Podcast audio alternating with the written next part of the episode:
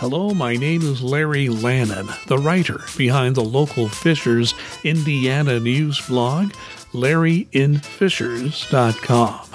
I started the blog in January of 2012 and it is still going. Four years after that, in 2016, I started the LarryInFishers.com podcast series featuring guests of local interest. That podcast is still going strong. Now, if you like the podcast and are listening on a platform such as iTunes, I'll just take a moment, rate and comment on my podcast series. It's time now for the latest LarryInFishers.com podcast. I'm at the Hamilton East Library in downtown Fishers. I'm in the Ignite space with the AV room where there's video, audio production equipment, all sorts of artsy sorts of things to do.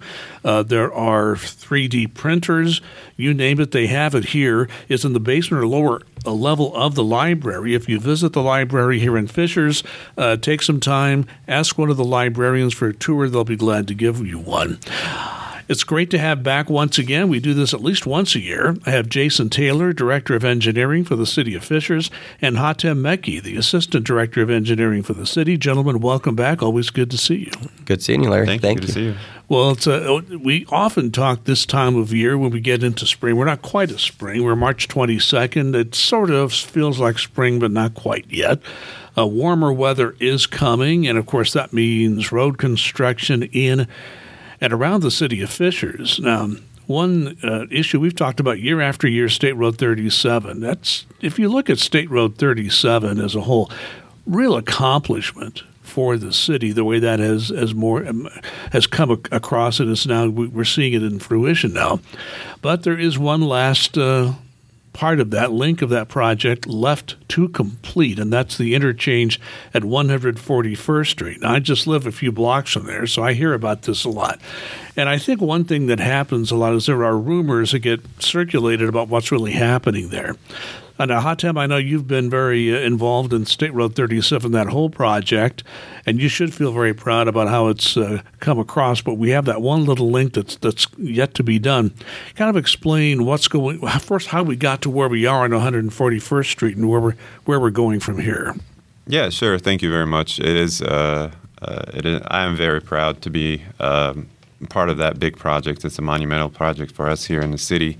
Um, as everyone knows, we uh, we finally completed four intersections in that in that corridor: 126, 131st, 135th, and 146. Uh, people are also aware that 141st is still out there. Uh, the plans are still there to build 141st Street uh, as an interchange. Uh, just to answer the part of how we got there, uh, we obviously how we got to where we are right now. We obviously uh, we're working on 131st and 135th and 146 all at the same time. Um, it was it was kind of a it was it was a big undertaking for us to have three projects all at the same time, but uh, I think it was uh, the traffic was kind of um, it, it, worked to where we kind of mitigated the free flow with a little bit of uh, signals on 146th Street while it was uh, while it was under construction and 131st and then when it was all said and done, it was all free flow. So it was great. Uh, we had 141st that was slated to go right after they were done. Uh, unfortunately, we uh, it was unawardable. There's some regulations on how many contractors that need to bid and how much over or under the project comes in for us for us to award it. But uh, unfortunately, it wasn't. So uh, the construction on 141st was uh, was delayed a little bit. So we went back to the drawing board, as we mentioned before. We looked at opportunities where we can uh, make it easier for the contractor to build the project and make it more economical. Um, and we're uh, back back here this year, and we're hoping that we can get that bid and awarded in August of this of this year. So um, as as you can see, the the lights have been the signals have been taken out. Uh, obviously, that was a big uh, relief on the traffic congestion there. Uh, it was free flow all the way uh, north and south, all the way to 141st, and uh, I felt it was a lot. We felt in the city and also in uh, communication with INDOT and the county and City of Noblesville that it was uh, for the best interest of safety for all the traffic to take that signal out. As you can see, there's still construction in that intersection. Uh, utilities are currently and actively relocating, so we do uh, we have um, things moving on that intersection. Uh, so hopefully in August we can get uh, a favorable bid and award it and start construction here soon later this year. So just to dig down a little deeper on this, give a real good explanation of it, but wasn't one major factor in getting a competitive bid the fact that number one the contractors were busy, and number two, the materials and and and, uh, and the labor costs were rising astronomically at that time. Was that were those also components of why those bids did not come in where you were expecting? Uh, obviously, the the construction industry has seen major uh, delay in materials. The uh, the human resource aspect of it was also crucial. Uh, the contractors were busy, but also the material costs went up everything went up. So it was uh, one of those things that we were just at the tail end of where everything was normal, and then it started uh, it started rising up uh, a lot. Uh, there was a lot of construction around. Uh, where contractors were really busy, but uh, I think we're we're looking forward to what we're going to get in August. So you feel market conditions have improved, and you've also looked at the actual cost of the project itself. Explain what you were doing there. We looked at certain constructability aspects of it. Uh, we looked at improving uh, some maintenance of traffic uh, parts of the project, making it easier for the contractor to build. Uh, we looked at uh, maybe looking at different um, design aspects that we can change here and there to make it uh, economical in that sense. Um, and then obviously now we don't we don't know where the market is. We obviously right now it's it's an up and down situation, but we we feel like it's it's getting better. We looked at a couple of bids that we had uh, in our resurfacing packages. Uh, they were um, they were very favorable for us, and um, the aspect of figuring out the utilities before the contractor is on site makes it a lot uh, a lot more favorable for contractors to to come in and and make it easier for them to not have to be uh, delayed because of the utilities. As someone who lives in the area, I can see just uh, today they're still working on some of those utilities right around there, so I can see the work being done, and and the traffic is adjusting, you know, slowing down and so forth. So one last question on this, and we'll move on. Uh, if in fact you are able to find a, a, bid that you can award in August, would you anticipate the work beginning in 2024? We anticipate uh, uh, some of the work happening this year. Okay. Um, once we get the notes to proceed to the contractor, they usually um, start mobbing within a month, a month and a half in. Uh, there's a lot of uh, temporary pavement that that could go down. There's a couple of work that they can start doing this year, but the bulk and the majority of the work will be in uh, next year. Okay, very good. Thanks. That was yeah. a good explanation. Anything you want to add to any of that, Jason? No. Okay. Now let's move on to another issue, and this has been an issue that has been discussed ever since uh, Fishers was a town. I've been covering Fishers when I started covering Fishers 11 years ago, we were still a town. And there was discussion and lawyers involved and engineers involved in how to deal with private roads, roads that are not part of the city inventory, but people use particularly in commercial areas. There's some residential areas, but particularly in commercial areas where it's difficult to figure out, and this is where the lawyers got in, who is in fact responsible to maintain that road or resurface it if it needs and that kind of thing. So this has been a years long discussion, and there is now a, a solution that is is now um, beginning to coalesce, and that is something called the Barrett Law. So, Jason, uh, I would like you to just talk about, first of all, this, this first case of Barrett Law that you're going to use on the north end of State Road 37. There are two areas, one east, one west, on the northern end of the city, right there at, at the, the, the, State Road. Explain what's going on there and, and, and how you're using the Barrett Law. Yeah, you're 100% correct. It's uh, been years in the making. I've been with the city for over six years, and we've been talking about commercial private roadways and the maintenance of those and how the city doesn't own it, but the perception that it is a city roadway and the businesses are are asking what can the city do, but because it's not in our inventory, we aren't able to do anything. There's that's that liability is private property per se. Um, so we've the city has taken some steps inside the last 12 months to be able to move forward with converting some of these roadways from private to public. Um, that first step was um, the engineering department put together a, a, checklist, a criteria list of what roadways would meet the private to public conversion so we could pursue Barrett Law. Uh, that was taken to the Board of Public Works in September of last year uh, and was approved. Once we finished that step, we started to go out and look at which roadways are the highest priority. And the highest priority on the commercial roadways would be the ones that you just mentioned, the ones near State Road 37 on the west and the east side. Um, just recently, on last Tuesday, we took it to the Board of Public Works for a preliminary resolution for Barrett Law. And in non legal terms, what it is is just that it's a it's the formal process for us to be able to convert the road from private to public and transfer ownership to the city. Um, there's some details in there, such as the financing and who pays for that, but that cost is um, carried by the businesses and property owners, more more or less. Um, so it is not using taxpayer dollars to bring these private roads up to a maintainable standard for the city before converting it over to public. Um, so where we're at is we have put together cost estimates for the construction. Uh, we have already started to uh, maintain those just out of good faith, you know, uh, for these businesses, and uh, it's really they've been supportive of it. We've met with, I want to say, ninety plus percent of the the property owner, business owners.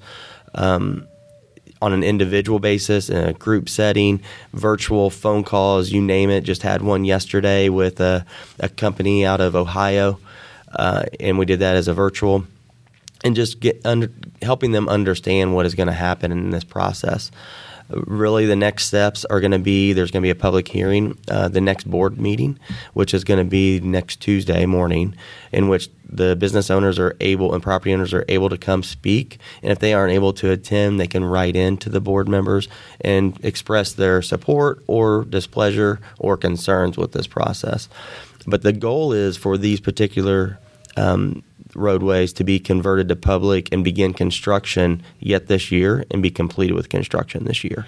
Well, if you get 90% of business owners to agree to anything, you definitely yeah. you've accomplished something. There's only going to be a few people who will who will be recalcitrant. So uh, what you're saying is those two areas, east and west of 37 on the north end of town, uh, that's moving forward. There will be a public hearing, which is part of the law that uh, is being used here, the Barrett Law.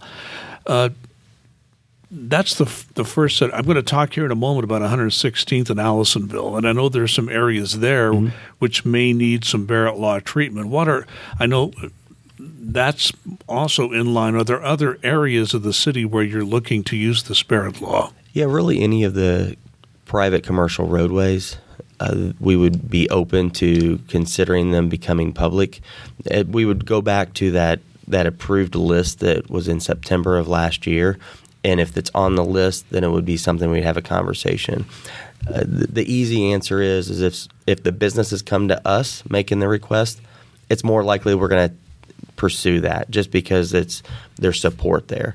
Then the next step is that we're going to look at the areas of uh, maintenance is not being done and it's becoming a safety concern. You know, emergency vehicles can't access it safely. Uh, there's you know a lot of damages to vehicles, pop tires. Um, the one that you're referring to is one that the businesses co- have come to us, and that's Fisher's Crossing over mm-hmm. by Kroger, mm-hmm. 116th and Allisonville. We want to get through this first process of first round of the Barrett Law roadways, and then we would move into that one. So I say that get through it. Ideally, we would get through it by the end of this year, but we feel pretty comfortable up to this point on the process and what we can, can't, and shouldn't do. Um, and so now we'll pro- we'll very likely begin the Fisher's Crossing process inside the next few months. And just one last thing on the Barrett Law, and I think the thing that people need to keep in mind is part of the reason you're going through this process is to get these roads up to a minimum standard, city standard, and then after that happens, the plan is to turn those streets and roads over to the city inventory, correct? correct. And, and, another thing to point out is that a few years ago, this really started to um, get a lot more traction of well, these roadways are failing, and why is the city even accepting private roads, um, or why are they even allowing them? Should I say during a development? And so we made changes to our standards that we will not allow private roads, and if it is a private road, it will always be a private road. There is no accepting it into the city's inventory. Um, so that that's something that we have made sure to kind of stop the process, stop the bleeding per se. Well, yeah, thanks for clarifying that because I, I think that's an important uh, aspect of this whole thing. So we'll be watching from your public hearing and uh, see how that goes and how that process goes for the areas you're you're beginning to move on that that Barrett law. I mentioned 116th Street and Allisonville Road. I was at a a meeting recently held for residents and business owners in that area, and uh, the contractor was there. People from your office were there, and uh, so 116th Street and, and Allisonville Road, it has been a traffic signal for as far back as I can remember. And one of the big issues there is the stacking issue on the left turn lanes in almost every direction when things get very busy. And that can be dangerous where people, you know, find stop traffic where you don't expect it. So I guess whoever wants to start this discussion, which either one of you, uh, just talk about 116th and Allisonville Road, what the plans are for there. Who yeah. wants to take that one? I'll go ahead and start That'll be Jason Taylor. Yeah. Uh, you're you're correct. There, is a lot of traffic congestion at that intersection, and it has been a signal. Uh, you know, even whenever it got improved, it, additional lanes were added in, and it still remained a signal. What we in 2009 did was we were successful in getting federal funding to be able to do improvements. We even submitted for a traffic signal and additional tr- turn lanes, but then we after we were awarded the funds, we went back to the drawing board and we started rethinking: Do we need seeing some success on roundabouts in other areas, even throughout the city? We, we asked ourselves, should we consider a roundabout? Because with the roundabout, while you may still have accidents, you have less severe accidents as well as it adds the you know this the look, the feel aspect of it. You can add some aesthetics to it, landscaping, kind of a, maybe not a gateway, but it makes brings back a little bit of life to the area. Um, so we went and we explored that. We did a, a, kind of a minor traffic study of that intersection and found that a roundabout would be successful. So we went ahead and pursued designing that roundabout. Um, and it's not going to be as big as the 116th in Hazel Dell. Not going to have all those slip lanes, but it will be a larger roundabout uh, with the signals that are to the north and to the east still being in place, and and those are in, going to be intentional. And the reason that we're leaving those in there are for a couple of reasons. One, um, to future metering if needed. Not to say that it is going to be, but you, if things start to take off development wise there, then that signal would help meter that traffic in and out during the PM times and AM. Uh, in addition to some pedestrian connectivity, adding some uh, crossings that are a little bit being that it's such a large intersection and a large roundabout, adding pedestrian crossings at certain locations. And based on some of the feedback that we've had from our Allisonville corridor study, which is involved with the entire community in that area, some of the feedback has been how can we improve pedestrian connectivity? How can we improve the pedestrian awareness and safety? So, those are things that that's one step to be able to provide some of that connectivity and safety. Yeah, there was a, a lengthy discussion of that uh, Allisonville Road corridor study. I think it's what ninety six pages long, something mm. along those lines. It's an, it's it's it's quite a read if you go through the entire thing, and and certainly uh, transportation is a very big part of that, both uh, vehicular and you know pedestrian, you know bicycles, other types. But uh, City Councilor Jocelyn Vare is an at large council member, and she does own a business near that intersection. And she brought up what she perceives to be a large number of accidents that happen on the west end of 116th Street near Allisonville Road, just the way it is set up right now. Um, would the two questions really. Number one is uh, is the roundabout going to make any difference in that situation? And secondly, is there much of anything you can do about what she perceives as a large number of accidents on the west end of that of that uh, that interchange, if you will. Yeah. So to kind of back up, whenever we look at projects to submit for funding, there's different pots of money that we can submit for, and one of them is safety, and that's generated. Your scoring is based off accidents, severity of accidents, and number of accidents over the course of three to four years. And every year between you know the summer months, we start pulling some of that data, the historical data, to see where we need to make improvements and to be able to submit for funding. In addition to, are there some smaller things that we as a city can do to improve safety? That area has not been triggered to be a safety concern. Not saying accidents don't occur, um, but also with the roundabout going in, that could improve. Um, then, kind of the intent is what we're seeing is that a lot of people are the traffic pattern is that they're coming off of 116th through Carmel and then heading northbound, which is adding kind of the beat the gap theory process. In the apartment complex right there, they're not wanting to go to Allisonville to come up to the signal and then go. They're wanting to go to the direct line of 116th. So if we improve 116th in Allisonville, we improve that flow. It will will and should pull traffic away from that entrance exit on 116th at the apartment complex. Um, in addition, reducing, we're looking at other ways to reduce the amount of traffic that is coming from Carmel and putting them in different routes and improving their route. So 96 in Allisonville, improving their route, that left turn. Some people just don't like to make that left turn on 96 in Allisonville. It, it works, it works smoothly, but it's just not intuitive. So you have to, you know, turn right to go left, and it just confuses people. Um, so they go up to the 116th Allisonville intersection, which imp- increases that traffic. So long answer short, yes, the intent and hope is that this intersection will make improvements. It won't stretch all the way out to that, but it will stretch to the west um, to some of the other drive access points, such as the Kroger entrance. You know, Carmel, whenever there's a discussion about roundabouts, and they still beat us a number of roundabouts, I think.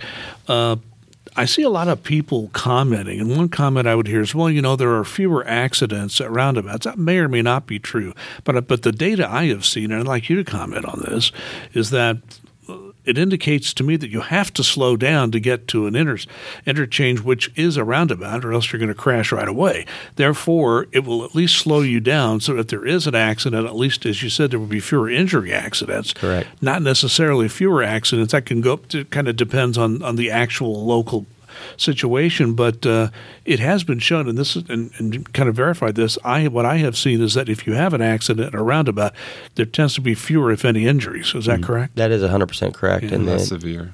Yep. And less severe ones if you yeah. have one, because you have to slow down. Yeah, not to. and and to Jason's point, just dovetailing from that, and maybe to the next uh, topic that you may have is. In addition to looking at all these intersections, we look at the regional improvements as well. So, in, in addition to uh, our Allisonville Road study, the 37, there's also county led projects that improve that area, 146 in Allisonville. That will improve 146th Street traffic flow. So, in addition to 96 and 116th Street, there are improvements happening on 146th Street. So, traffic and the motorists have the choice between 96, 116th, 146, even looking uh, at a larger scale with scale with INDOT's project ClearPath, you have people instead of going through Allisonville and Keystone, they will take 69. In addition to that, we'll connect to 37.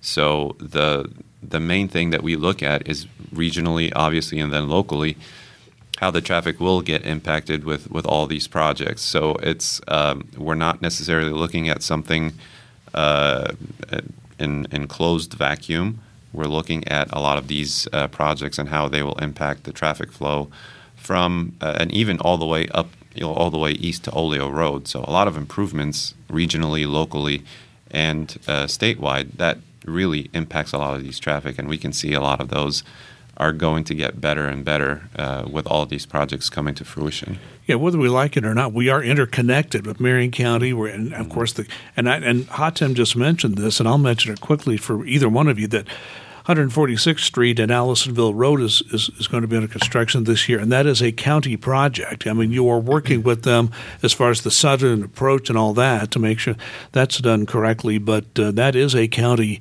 mm-hmm. road, 146. Therefore, and that's going to be a different design because uh, it's uh, 37. You you go under mm-hmm. the east-west roads.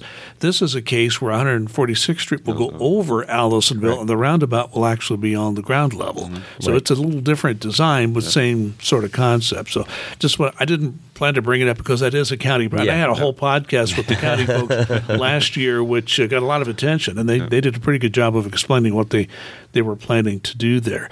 I usually go 30 minutes on these podcasts. I think we're going to go over. Are you gentlemen okay with that? We're Don't have any place else you need to always go? Always a good time with you. Yeah. Well, I know I love talking to you two because there's always something uh, to talk about of interest to everyone.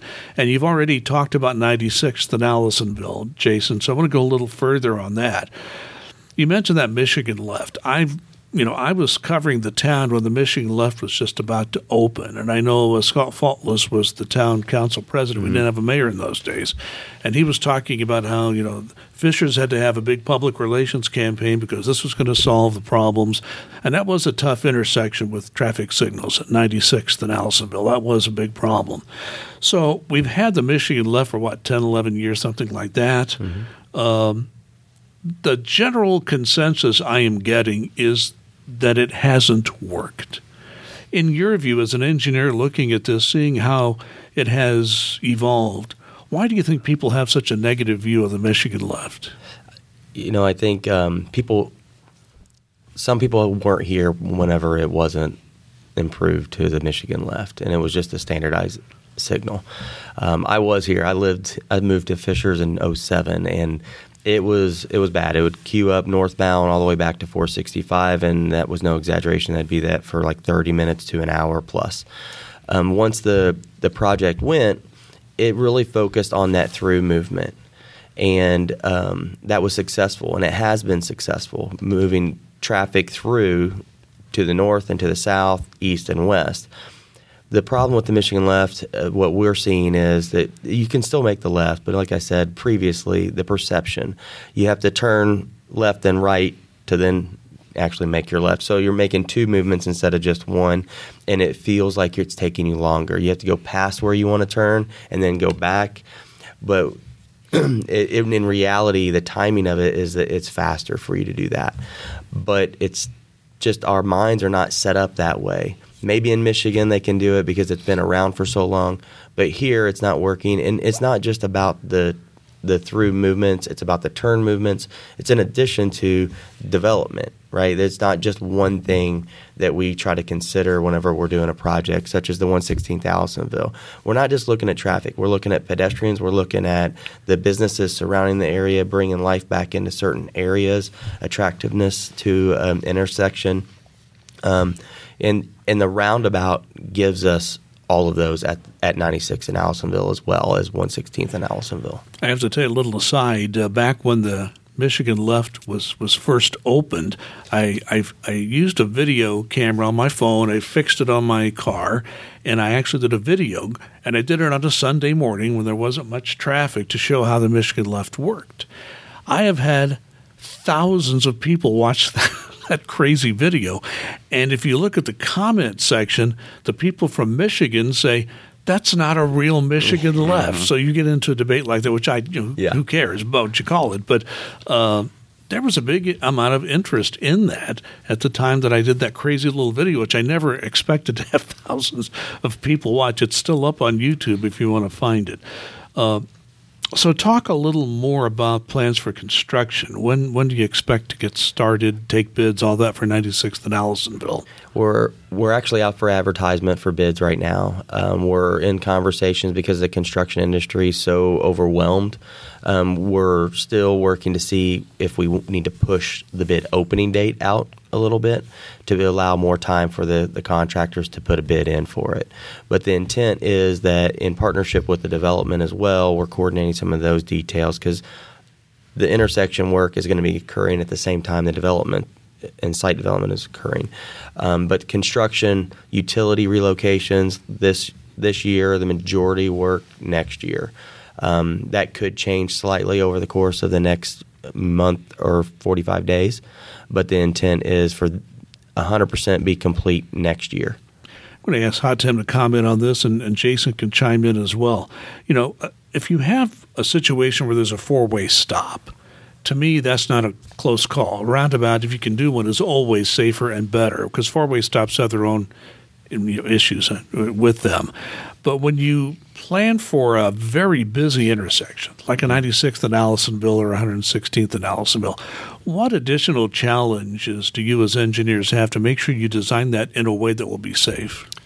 So, usually when you get into a very um, very busy intersection, that means the area has all been developed. You have a lot of people uh, frequenting that that intersection. So that means for us, utilities are already there. There, there's a lot of businesses. There's a lot of uh, residences, gas stations there. Uh, so there's that's that's a number one um, not problem but hurdle in front of us to to deal with a lot of these utilities, and then also you're dealing with right of way. So you have less right away because it's all developed. So it's it's harder for us. Uh, so that's one of those challenges that it's hard for us to to design and build something like that within limited space um, and all of these relocations that work uh, that has to go before you start construction. Uh, in addition to the operation of the roundabout itself, so you have to do a lot of um, preemptive work. You have to do a lot of preparation to, to look at what the, the canvas is before you start uh, you know designing the roundabout itself. You know, uh, Jason, I, I do know you had help on, on 90, for example, on 96th and, and Allisonville, the developers making a big development, and it's going to be a city park there, well, near the White River, near that intersection. The developers assisting you in getting enough uh, space to do that. And at 116th and Allisonville, uh, there was supposed to be a development. Metazoa was supposed to go in, I think, the southeast yep. corner, if I remember yep. right, and uh, that that didn't work out. But yet that helped you a little bit because that gave you some some land you could use to where you didn't have, and you're going to take I think a little bit of land away from the uh, gas station on the northeast side of town, but it's not going to cause any problems Correct. with them or underground storage tanks. It's not going to be uh, it's not going to cause them to have any issues. So uh, it is important, as Hatem said, that you have enough room to put a, a, a, a roundabout in, especially at a place which is already developed and is already busy. It's very hard to retrofit roundabouts yeah. into urbanized or de- fully developed areas. To your point, um, CRG development has been great to partner with, not just with the park, but also with the the right of way dedication for our roundabout at 96 in Allisonville. Just had a conversation today about them um, bringing in some dirt, uh, placing it in an area that needs to be raised up for future utility relocates. So they they're they're really working with us, and we appreciate that, and makes it a lot easier, and kind of put takes those hurdles down that that Tim was talking through. And CRG is is making that is, is planning that development in 96th in Allisonville, and former City Councilman uh, David George Correct. has been instrumental in doing yes. some of the engineering work with that, and had a chance to see him at the uh, groundbreaking ceremony. Let's move on to something else because one thing that happens as we get into warmer weather is the road resurfacing program, particularly in the neighborhoods. I know every week when you come out with your, your uh, road construction update, which I try to publicize, uh, there's always a, a, component of that for resurfacing, often in, in some of the neighborhoods. Explain, and I'll let you start, and Hatem, you're welcome to, to chip in as well. Explain how your department evaluates the condition of these neighborhood streets and how do you decide which ones are eligible for resurfacing? Because you only resurface so many with your budget. Right, yeah. Unfortunately, we don't have an unlimited budget. I mean, hence the Barrett Law, why we didn't just take those roadways over. Um, we don't have the money to, to do that. Uh, it, we really engineering partners with our public works team and because they're out on boots on the ground every day driving these roads, they perform a PASER rating, P A S E R. That's a scale of 1 to 10, 10 being a brand new roadway, 9 being a newly re- resurfaced roadway, 1 is it's basically dirt. There's nothing left to it. Um, they they rate those, and then we end up co- getting back together with the, the public works team and determining how can we break these up into reasonable resurface packages. We always try to do two. Sometimes we're able to do three, depending on budget and pricing that we receive on the first two. Um, but we try to break them up into neighborhoods as well as the arterial thoroughfares and make them so that we, if possible, try to get an entire neighborhood at one time, so we don't leave you know the neighbor saying, "Well, why'd you get yours resurfaced, but we don't get ours?" But we we do focus it being on actual engineering numbers and condition as you know we, whenever we assess it. We we don't really go oh well that hasn't been for a while. Let's go ahead and do it. It's literally what is the condition of that road? Does it need it? Does it make sense? Or can our public works team continue to maintain it for a year or two um, we have recently awarded in December as well as um, in February two of our resurface contracts. The first one was focused on our um, our thoroughfares that I was mentioning. So Fall Creek Road's going to be a major one, and with the amount of traffic that goes on that, that's going to be an, a, a, fun one for us. One lane roads for a period of time. Yeah, yeah. yeah we'll we'll um, restrict the the lane restrictions, trying to make sure that we're not overlapping with the AM or PM peak. In addition to trying to coordinate the kind of Mekky's point previously, the Clear Path project that's going to detour a lot of traffic. So is Fall Creek going to be that traffic detour route? Um, and then you know there's some other ones in there, but then we've got uh, Cyntheanne Road, Georgia Road, Brooks School Road, Willowview, and I can go on for a few others. And then we do have one neighborhood in that first, and it's Winding Creek. And it was just a smaller one. We had a grouping of roadways over there that are thoroughfares. It made sense because it needed it to put it in that group. One thing that we were very successful with um, and, and I'm excited about was we received a million dollars from the state to be able to make this resurface package larger than it would have been. But so we went from a um, $1.7 million resurface package to a $2.7 million resurface package. And that that is very, very large, um, considering that, you know, like I said, we nearly doubled it. Uh, then our second resurface package is our neighborhood focus, and that's going to be one that is like I said, just focused on the actual neighborhood roadways themselves. And a big lift that we're going to be hitting on this one is going to be out on the west side in the parks, which it, it makes uh, there's a lot of different neighborhoods inside of the parks Oxford, Princeton, Harvard. Um, but there are some throughout the east side as well. We do have funds that we're waiting. We submitted for additional million dollars through the state to try to get more funding to expand our resurface uh, program, and we we have to wait till April. Sometime early mid April, we'll find out if we were successful. If we are successful, I'll tell you what those are. But um, until we're successful, I don't want to get anybody's hopes up. But you've got your listing ready. We do have it ready, in which we would um, issue that that contract in a matter of 30 days. We'd have it. Just one general question on on the neighborhood roads. Are most neighborhood streets in the city's inventory? Yes. Okay. So, so people are really looking to the city to, to get that, that yeah. work done. As we kind of wrap this up, I'm going to ask Hatem. I've, I've uh, mentioned uh, some projects that I know about just in my coverage of city government. Uh, I obviously didn't cover everything. Are there some projects uh, I didn't mention you would like the public to know? Yeah, the the one exciting project that um, that we're going we're working on this year this year is the uh, the continuation of the Nickel Plate Trail. Uh, as everyone knows, the Nickel Plate Trail is currently from 146th Street all the way down to uh, just south of 106th Street, right there by Hub and Spoke. So we were um, we were successful in awarding uh, the project. We actually were actually successful in receiving grants from IDNR. It's the Next Level Trail Grant. So we are uh, very excited to finish the rest of the Nickel Plate Trail. So we'll take it from uh, just from Hub and Spoke all the way down to 96th Street. Uh, with the intent of uh, building a bridge over 96th Street um, next year. So this year, uh, we will start working on this um, this section of the trail uh, by mid-April. We're going to start working on getting the contractor in and working with Andretti uh, Sports over there at Hague Road uh, to start the work and finish it just uh, just I believe north of 96th Street where the future bridge is going to tie into the trail.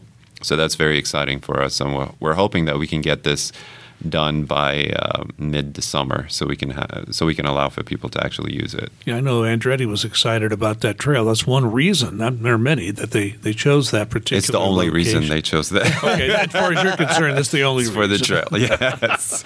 Well, you know, it's interesting. Kata mentioned this, Jason, that uh, the, the trail is, is moving along here in Fishers. A lot of it's already done, but yet we had uh, Chris Jensen and, and, and Scott Fadness on a podcast, and he was talking about he plans to extend that trail into Noblesville, and people are already asking him how they're going to cross that busy road to the north, and he's still trying to figure that out. And of course, Indianapolis also wants to extend that trail once our uh, part of that is finished. So. Uh, a lot yet to be done here. Yeah, absolutely. I mean, Indianapolis is moving forward. They've already got the design, and I bel I don't know if they're out for construction or bid for construction yet, but if not, it's pretty close. The only gap at, once we finish our portion down to 96th Street is going to be the portion that is located within the 465 69 interchange.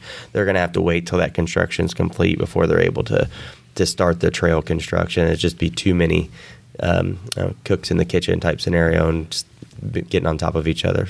I used to talk to David George uh, when he was on the city council, and he always said that. Uh, and I, I commuted quite often during my career. I worked downtown and lived in Fishers. I did that commute through many construction projects, and he said the only way that that connection is ever going to be fixed is if the interchange at 465 and 69 is fixed, and now that's in the process of happening. But we're still a lot, a year or two away from that being finished. That's a very big project Yes. there. We'll have some impact on Fishers just for people who commute downtown. Anything else uh, that you would like to mention, Jason? Yeah, I, th- I think um, our public works team, we've been partnering with them on identifying the trail gaps. Pedestrian connectivity is major importance to the residents, to the city. And our public works team has capabilities that not all public works teams have, and that is the ability to do some in house work. And so they have um, started to explore different locations that they can make connections for you're walking on a trail or a sidewalk and it stops and you see uh, 500 foot away well it's up there. Why can't i get it? So they're moving forward with trying to get some of that work completed this year and kind of a continuing effort between um, our two departments. So I'll give them a, a huge shout out on the stuff that they're going to be doing here this year. Uh, in addition, on that trail gaps, our planning department is doing. They were successful in getting some uh, planning dollars from the MPO to be able to do a trail gap study. They're moving forward with that trail gap study and it's bringing in our parks department, our engineering, public works teams, all to make sure that it we're hitting the right ones and we can start pursuing some funding grants um, to be able to get the more difficult ones. Yeah, my blog readers often will send me questions about what these trail gaps, and every time I follow up, it's like we're working on it. Where there, there are plans in place to get that done. We covered quite a bit, gentlemen. Thank you so much. Uh, Jason Taylor is the director of engineering for the city of Fishers, and Hatem Mekky, assistant director of engineering for the city. Gentlemen, thank you again for a great conversation. Thank, Thank you, Larry. Thank you. Thanks for listening to the LarryInFishers.com podcast. If you'd like to comment on my blog, please do so with any suggestions. In the meantime, please be safe and be kind.